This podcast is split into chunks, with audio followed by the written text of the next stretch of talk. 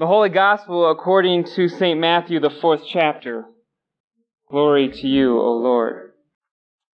Now when he heard that John had been arrested, he withdrew from Galilee, and leaving Nazareth, he went and lived in Capernaum by the sea in the territory of Zebulun and Naphtali, so that what was spoken by the prophet Isaiah might be fulfilled. The land of Zebulun and the land of Naphtali, the way of the sea beyond the Jordan, Galilee of the Gentiles. The people dwelling in darkness have seen a great light. And for those dwelling in the region and, in the shadow of death, on them a light has dawned. From that time, Jesus began to preach, saying, Repent, for the kingdom of heaven is at hand.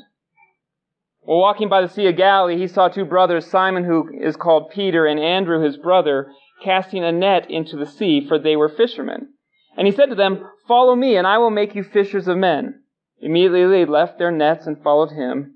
And going on from there, he saw two other brothers, James the son of Zebedee and John his brother, in the boat with Zebedee, their father, mending their nets. And he called them. Immediately they left the boat and their father and followed him. And he went throughout all of Galilee, teaching in their synagogues and proclaiming the gospel of the kingdom and healing every disease and every affliction among the people. So his fame spread throughout all Syria, and they brought him all the sick, those afflicted with various diseases and pains, those oppressed by demons, epileptics and paralytics, and he healed them. And great crowds followed him from Galilee and the Decapolis, and from Jerusalem and Judea, and from beyond the Jordan. This is the gospel of the Lord. Praise to you, O Christ.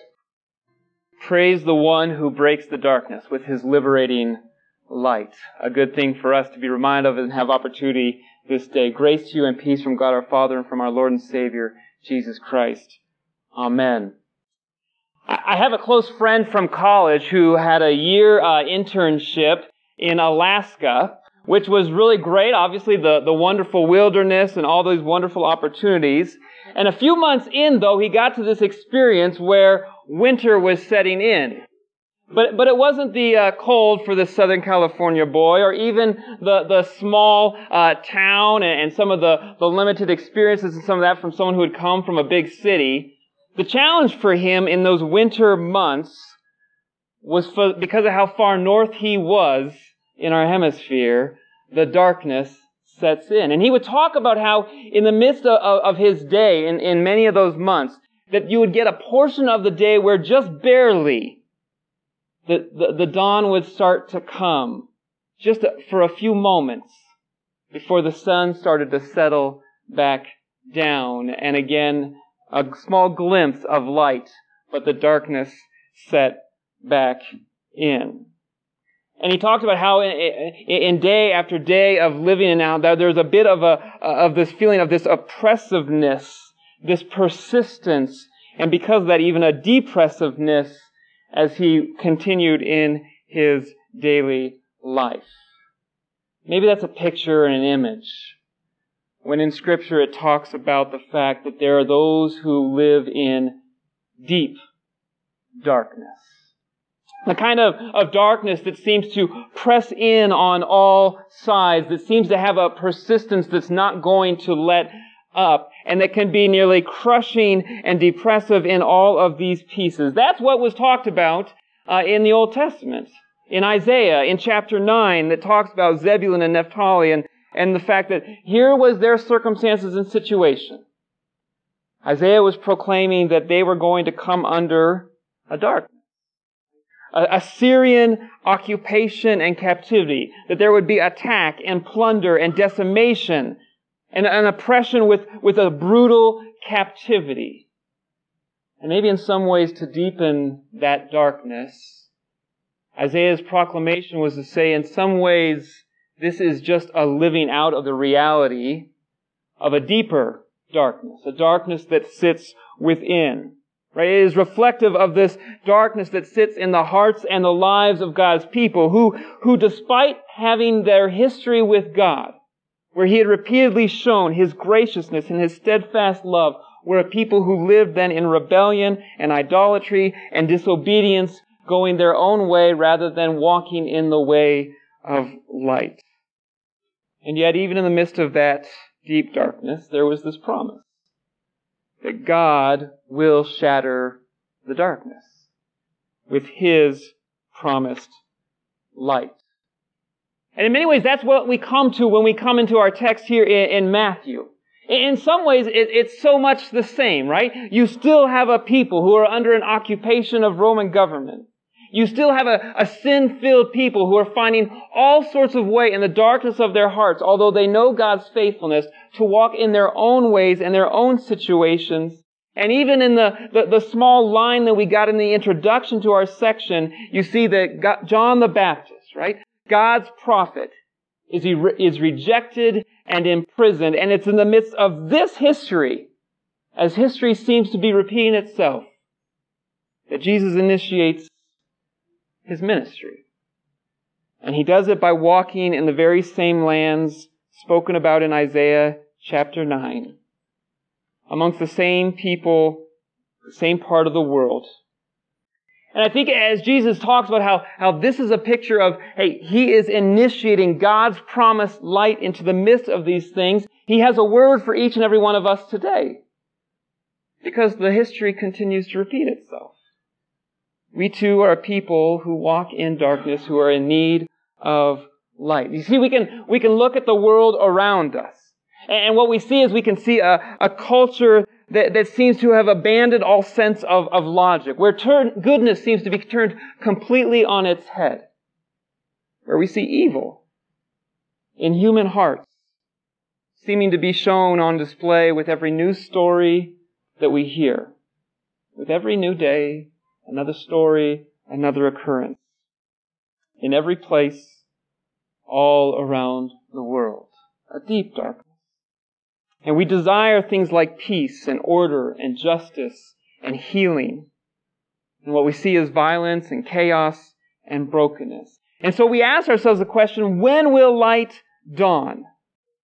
a question that's been asked throughout all of history. God's people in the Psalms and other parts, why, Lord? Why, Lord? How, how can this be? Or maybe instead uh, we look at our own circumstances. And we, seem, we see finances that seem beyond strained and stressed, a little hopeless in times. Or maybe we receive difficult diagnosis, health issues and concerns. We continue to walk in a situation where we are realizing more and more every day the, the brokenness of our bodies and having the brokenness of our minds, and because of that, having a brokenness in our spirit. And we think, I could really use a little light right about now. And again, those psalms that we may have heard so often, how long, O Lord? How long? But scripture talks about, again, that greatest darkness the darkness that lies within. It lies within all of our doubts. It lies within histories or past that seem to just cling on and hold on and they weigh down and they burden like a, a cloud of darkness that never wants to kind of go away. In our present sin, with wickedness and ignorance and unbelief, that even knowing what we know rebels against God and His good ways in order that we can follow our own will and go our own ways time and time again. And that's why we confess it all the time, right? In, in all of these thoughts and words and deeds, those that we commit against others and those that we commit against God. And it's the, it's the same issue that Paul talked about, right? In Romans chapter 7. Where he says, man, the, the good that I want to do, I do not do, and the evil I don't want to do, that's what I end up doing. So maybe we join in with Isaiah who when in, in interaction with God had nothing else to say but woe to me. For I am a man of unclean lips among a people of unclean You see, we find ourselves to be people who often are in a, a deep darkness, right? An oppression of darkness that presses in from the world all around us, but also a darkness that is within that seems to choke out the light of life even in our own circumstances and life. This is the common human experience the struggle of dark and light. That's why you can find it in all sorts of, of stories and movies and shows, right, this common piece. Maybe a, a person who, who captivated it powerfully is, is J.R.R. Tolkien. Right? In The Lord of the Rings, this is a, a strong imagery that happens over the course of the entire series of the books. Or if you've watched the movies in that as well. And, and in thinking about the movie in particular, there's this one scene at the Battle of Helm's Deep, right, where the oppressive army of evil orcs is all around them, taunting them with their evil chants and everything else. And the wizard Gandalf has left the gathered crew, and he says, look to the east on the dawn of the fifth day. And as the battle ensues, they are trying to hold off the darkness. The evil, it is advancing. Their bodies feel broken. Their wills are failing. Their spirits feel diminished. And then the sun breaks on that fifth day.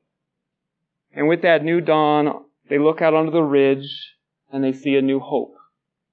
For there is Gandalf who has returned with an elven army to bring salvation to the people gathered in that place.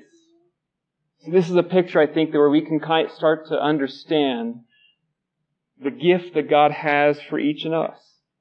That God has promised light that shines in the midst of darkness. Because this is what our Lord does.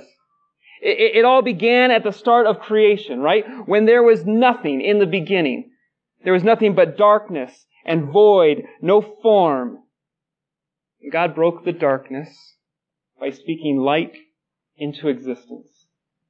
And that's the same God who entered into our darkness with his incarnation as a child born in Bethlehem to demonstrate his literal presence with his people and to initiate a ministry in that same area, in that same region, because God is one who wants to bring light in the midst of our darkness. And to do so, he didn't just enter into our darkness, but he experienced that darkness. Jesus knew what it was to be rejected. He was plotted against. He was arrested. He was brutalized. He was crucified.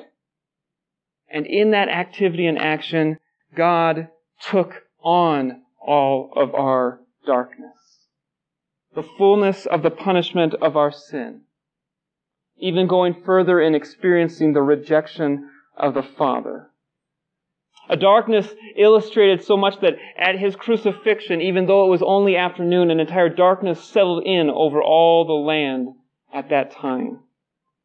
And at his death, the same God who spoke the words, let there be light, said it is finished, and brought to culmination the fullness of death no, and darkness no longer having a hold. And the demonstration of that came on Easter morning just a few days later at the dawn of a new day when Christ ushered in a new creation where darkness has no power over the world and over his people. For he has defeated death and the grave for you and for me.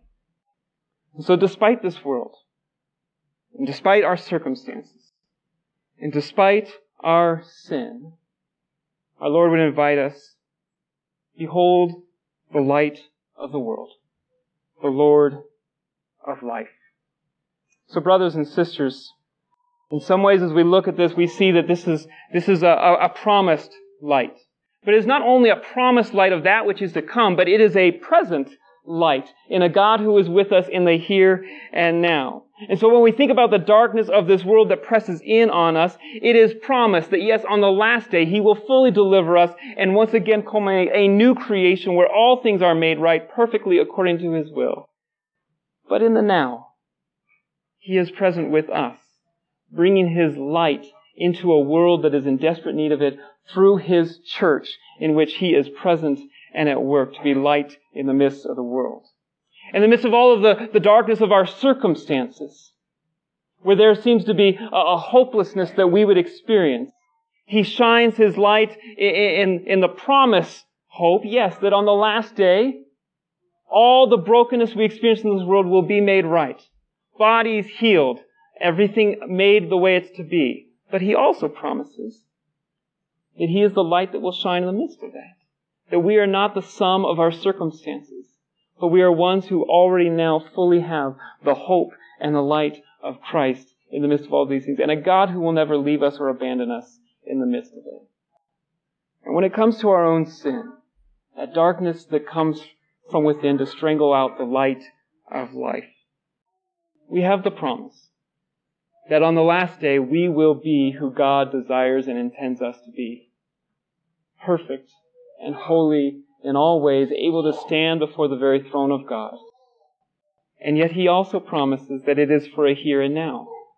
That in the midst of our struggle against our own sin, we do not struggle against that alone, but he gives us a way in the midst of his light shine in the mist that says, that's not who you are. This is who I've made you to be. Let me shine my light and lead you into a different way. And so in some ways it can be a, a, weird thing that as we take a look at this text that talks about light and dark in all these ways, that this is what leads into Jesus speaking a couple of things. One, repent for the kingdom is, is here. You see, this is his invitation. His invitation to say, hey, turn away from the darkness and walk in the light that I have for you. Not repent in order that light might come to you, but repent because light has already come to you. His name is Jesus. And he's accomplished all these things for us in our stead and for our sake. But also in the midst of all of these things, that he has spoken these words where then he calls the disciples, follow me, and I will make you fishers of men. And he gives the same invitation to us. Follow me. Walk with me. Walk with the light of the world, that my light would shine in the midst of your life, that my light would lead you in the midst of all paths of where this journey may take us. And I promise I'll be with you in all these things. As we reflect upon this, this invitation and this calling that is anchored in the promises of what God has already accomplished, it's why the church has this, uh, this kind of historic prayer. It's a part of a, a, service called evening prayer. And these are the phrases uh, strewn from Scripture that are, are tailored together to give us reminder. These are the prayers.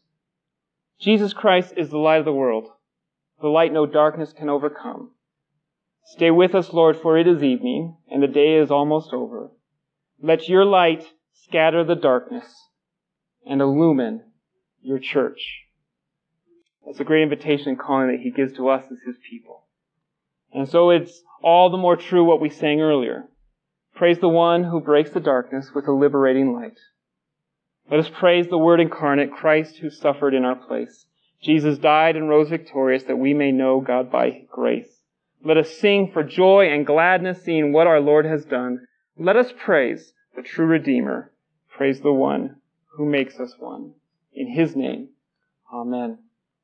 And may the peace of God, who surpasses all of our understanding, keep our hearts and our minds in Christ Jesus. Amen.